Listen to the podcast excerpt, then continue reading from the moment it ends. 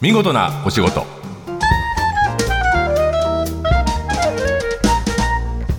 出版社マガジンハウスの編集者西田善太ですこの時間は見事なお仕事企業の中の人に直接お話を伺い見事な取り組みや新情報をお届けする番組ですえーまず最初に、えーいつもこの番組では先輩とか本で読んだり映画で学んだり自分に響いた言葉というのをいつも探しています、えー今日の言葉決めましたワイルダーならどうする今井君がねはい。あそうですのー作家の今井君がこれぜひと言ってきたんですけど、最近知った言葉なんですけど。えそうなのはい、そうなんですよ。これは、まあ、三谷幸喜さんが、はいえーまあ、尊敬している。脚本家の三谷幸喜さんが、あはい、はいあの大変その尊敬されているビリー・ワイルダーでといすうね、映画監督ですね。はい。で、えーまあ、三谷さんこう作業とかに詰まると必言葉がず言葉が出なくなったりそとうか、うんと必ずこの言葉をまあ唱えると言いますか、あるいはなんか壁に貼られてるみたいな話も。そうあこれはあの、はいまあ、ビリーワイル・ワイルダーっていうのは、まあ、コメディの天才映画監督、アパートの鍵貸しますとか、お熱いのがお好きとかやってる、やってた人ですけど、あのいわゆる喜劇を、ずあのスクリューボールコメディっつってこう。球をどんどんやり取りするようなピンポンみたいな会話劇が得意はいはいはいでだからこう喜劇って言葉で表せようとするとうまくまとまらなくなってきた時に「うんここだとワイルダーならどうする?」って言ってたっていう要はなん先人で、あの私縮って言いますけどね、はいはいえ直接の師匠じゃないけどずっとその人のこと考えて追いかけて調べて自分の師匠みたいにしてるっていうで実はワイルダーはエルンストロビッチっていはういまた20世紀前半ほうのほうほう。スクリューボールコメディを作ったというか開発へーはあの発見したとはいいはいう映画監督の弟子だったんほうほうほでうほルビッチならどうするって貼ってたって言われてる なるほどなるほど。あのワイルダーならどうするって言葉はなんかこう微笑ましいうんうんうんいつもね、えーコメディを作ってる人でも悩むことがあるっていうのが分かったそうり、自分の好きな作家を一人師匠に見立てるっていんう面白さがあるから、あのそれぞれ自分のえー僕もいいますあ の昔のあの大編集長の先輩があでも斉藤さんという斉藤さんならどうしたかなって時々このこじれた状 況斉藤さんならどうするかなとかは考えたりったりはしますけど。はい、というわけで今日の見事なお言葉は「ワイルダーならどうする?」でしたさて今日の見事なお仕事ここ10年で売り上げが3倍に伸びたというインテリアショップリビングハウスの北村さんにお話を伺います。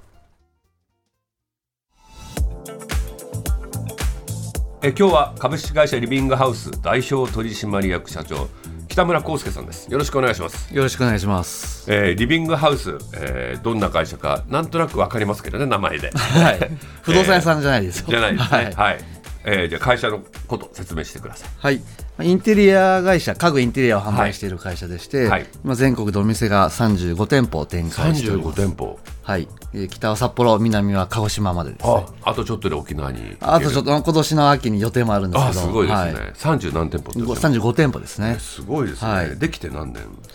今年で80年を迎えます。そうなんでなすのねで僕はリビングハウスの、まあ、3代目に当たるんですけども、あー、はえっい、とご家族の経営そうです、あの祖父、父、私です。ああそうなはいんですね、で家具の販売だけじゃなくて店舗のプロデュースもやってるって調べたら書いてありましたあの店舗のプロデュースもやっております。はい、あとはあとは、まあ、例えばホテルだとか、あとはマンションのモデルルームだとか、あとオフィスだとあかー、はいはいまあいろいろな小空間に関しては、まあ、どんなことでも対応できる会社ですのでなるほ、どそういったデザインなんかもやっております。なんかリビングハウスがプロデュースした店舗の写真鳥取の、はいえーこれは高島屋か、えー米子にある高島え屋ーです、こねの写真すごいゴージャスですよね展示会場みたいに はい。なんかあのでっかなこれ巨巨大な像が飾られてたりはい。像ってあの人間ですね人間の像になんていうこれのゴリラなんですけどわね。これゴリラなん はでいすね、。金のゴリラなんあです。金額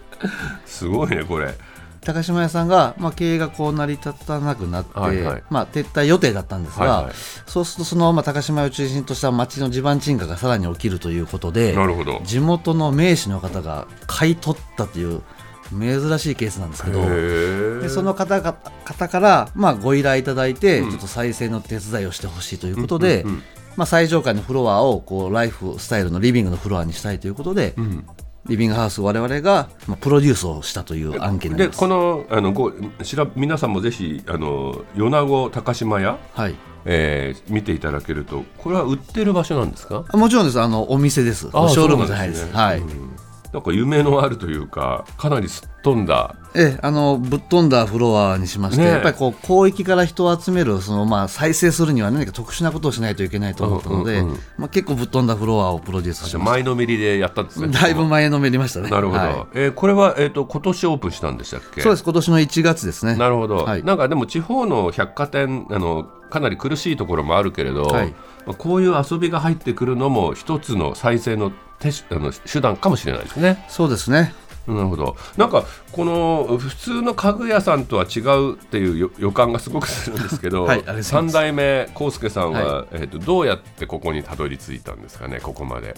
はいあのリビングハウスに入る前に、まあ、いわゆる修行という形で、はいそれこそ北欧の家具のブランドに、うんまあ、お世話になって、うんでトラックの2トンロングトラックの配送を1年半して、はいはいでまあ現場経験を積みあじゃあもうそっかあちこちの家見るチャンスがあったってことねなので、はい、1年半で1000軒以上の家に訪問しました。あそうか配達でね。配達といでうことは、そう人の家を1000件も覗けるって普通ないですもんね。ないですねでさらにそのブランドの商品が組み立て式の家具だったので、はいはい普通だったらソファーだったらもうリビングに置いて終わりじゃないですかしばらく滞在して少なくとも30分長ければうん45時間滞在できるので、いいいい経験でしたね。はい、それで、まあ、その配達して、まあ、組み立てをしている最中にですね、はいはいまあ、他の部屋とかもチラ見。ちなみにちょっとこっそり見てですね、うんうんでまあ家具の配置だとか、まはあ、い飾り方だとか、実際皆さんがどういう感じで過ごしているのかということを、まあ、目の当たりにしたことが自分の原点になってえます、そねの時の感想って何だったんですか。はい、あの一言で言うと、うんまあ、外国の家具のブランドだったので、はいお客さんの家はですね、うんまあ、高層マンションだったりあまあ、戸建ても立派なご自宅なるほどああがの多少裕福だったりする。ええ多かったんですけども、当時の僕の感覚からしても、まあ、9割ぐらいのお客さんの家は、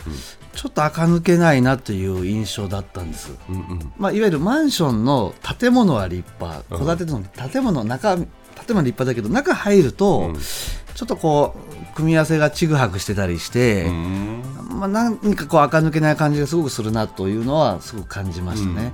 そじゃあそこで学んだことを、えー、と今の仕事に生かすとしたらどの辺をアドバイスしたりするんですかリビングハウスで。そうですねなのでお客さんがこれが欲しいんですって言われても、あそうですかこれじゃあ売りますよこれがおすすめ商品ですよではなくて、いやななぜそれを探してるんですかっていうところを深掘りしていくところにあ本当のニーズがあると思っていじゃるあので3人掛けのソファー大きめのソファーが欲しいですって言われてもじゃあこんな色がありますよじゃなくて、はい、これがおすすめですよとかじゃなくてどうして買えるんですかなななぜ買えるんですか、うん、対話しながら決めもうていうちくはもうめちゃくちゃ対話型の接客をさせていただいてますねなるほどなんかあのー売り上げが3倍に伸びたと10年で、はい豪語してるじゃないですか。 豪語はしてないですけど はい一応 事実 です、事実なんです ね。あのどんな施策がうまくいったんですか、リビングハウスでは。そうですね、まあ、これはまあ商品のことで言うと、うん今までは完全にセレクトショップだったんですけども、はいそれだと、まあ、ど他でも買えるし、まあ、値段競争になるので、まあそうですね。はいあの僕の時代からはオリジナル商品を作っていくことに舵を切っていくわけです、ね、あプライベートブランドでプライベートブランドはい、国内外の提携工場で作りましあたで PB で PB って言いますけど、はい PB は例えばどんな商品ジャンルとしてはあもうそれはもうソファーもテーブルも椅子あ全も部あはるんですいねああらゆるものがあります、えーじゃあその PB が比較的うまくいき始めてるそうですね PB がうまくいったのとあとはヨーロッパの日本に入ってきてないえーブランドを、まあ、自ら発掘して、それを日本に連れてきて販売代理店みたいになる販売あの独占契約をさせてもらって、うんそれを独自で販売していくということをやってます、なるほどまあ、さらにやったことは、まあ、家電も一緒に、えー提案する家具と一緒にコーディネートして提案するようなことも始めたりとか、まあ家電もインテリアの一種だねいやもう家の中にあるものはまず極論全部インテリアだと思ってるうん面白いのと思で、いますはいなので家電も一緒に提案するようなことをさせてもらったりあとはお花のサブスクなんかを、え本当にはいお花そうか花もインテリアだもんね、まあ、インテリアと呼んでいいのかですけども、空間を彩るものの一つなので、はいはいはい、でいくらえー月いくら払えば、えー花を選べるとか送られてくるみたいそうなですねリビングハウスが、まあ、コーディネートした花束が、まあ、毎月届きますっていうサービスを始めたりとか、多角化ですね。まあ、多角化といえば多角化ですかまね。あだからはえっい、と、部屋にまつわることリビング、はい暮らしていくことにまつわることにさまざまにあのそれを仕事にしてるっていそうですねね、それを多角化といえば多角化ですね。あるとほどは自分たちの店舗の中で英会話教室を開催したりとか、何でもやりますね、まあ、その空間を活用したビジネスという意味では、まあ、これもまあ多角化の一種ですけどあそうも。今のリあの英会話教室だけはちょっとつながんなかったけどい やでもできるんですねそういうのがねそうですねあのはい遊び遊びのように仕事を増やしていくことができる、はい家具を売る上で、はいあの康介さんがはい一番大事にしていることっていうかお店がリビングハウスが大事にしていることってはい何でしょう、やはりこう単品で売るということではなくて、うんまあ、お客さんが仮に単品を探してたとしても、うんその背景にある過ごしたい状況だとか、うん家のこととかお聞きしたら、実はソファーを買うだけではなくて、うんラグを変えることも大きく部屋を変わってその人の家あ家雰の囲気変わ暮るんでらすしよが彩るっていう要素になり得るので、うんその辺はこうたくさん聞かないとわからないんですよね。聞き出さなきゃいけないそうですたくさん聞いて聞いて聞いた上での提案型提接客というのが我々の、うんまあ、強みというか特徴ですね、うんうん、ああの丁寧に話聞いてると話してくれるもんですかお客さんはただ最初はもちろん壁があるのであうんうんそこをこうほぐしながらっていうのがこう、まあ、これテクニックということはあるんですけども、うんうんえそれ教えてくださいよこれは企業秘密なんです、え 本当かよじゃあ客として行ってみればいいわけですねああぜひお願いし まなるすほどあの家具のその室内コーディネートサービスっていうのが項目にあったんですけど、はいえー、と家具のコーディネートサービスっていうのはどんなことをやってくれるんですか、はい全部を決めてくれるっていうそうですねあのーもちろん無償なんですけども、例えば家の図面を持ってきていただいたり、まあはいはい手書きでもいいんですけど、うんうんそれを我々あの 3D でシミュレーションを起こすことができるので、はいはいまあ、なので口で説明してるだけじゃなくてビジュアルでもあいろんなかの全ての角あ度のから見れるようにねそうですはい、はいで、えっと、例えばここにこんな家具を置いてっていう全面模様替えも含めて提案できるってことですそういうことですね、うんこれはいつでもやってくれるんですかはいあのいつでもできるんですけども、まあ、店頭とかウェブ等でですねご予約いただいた方が、まあ、お待ちいただく時間を少なく済むので、なるほど、はい、なんかあのえ東京だと店舗は東京だとそうですねあのララポートさんとかに結構あるんですけど、はいはいララポートの豊洲とか、まあ、横浜駅に直結しているベイクウォーターという商業施設があるんですけど、はいはまあ、そういったところにありますね。なるほどあのなんか10年間3倍にして3代目にして、ね、胸を張って経営してるような気がしますリビングハウス北村さんの今後の野望を教えてください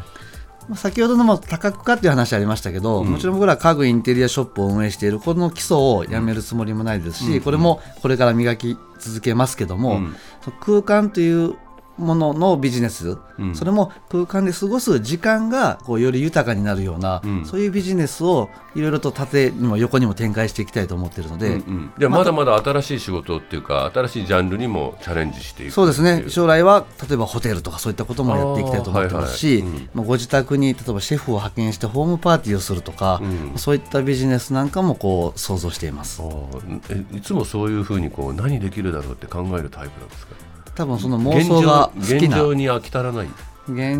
飽き足らないですねはいうんなんかやろうなんかできるってある種疲れることでもあるような気もするけどどうなんだよ疲れないあー疲れるというよりは楽しいというかエキサイトする状態が楽しいっていう感じですかね、はい思いついたこれできるかもって、そうですねそしたはらいもうじゃああれかあのーちょっと考えてみてっつってみんなと動き始めるような感じであの考えやりながら考えるという走りながら考えはるいタイプ、そうかなんかリビングハウス可能性が見えてくる感じがします、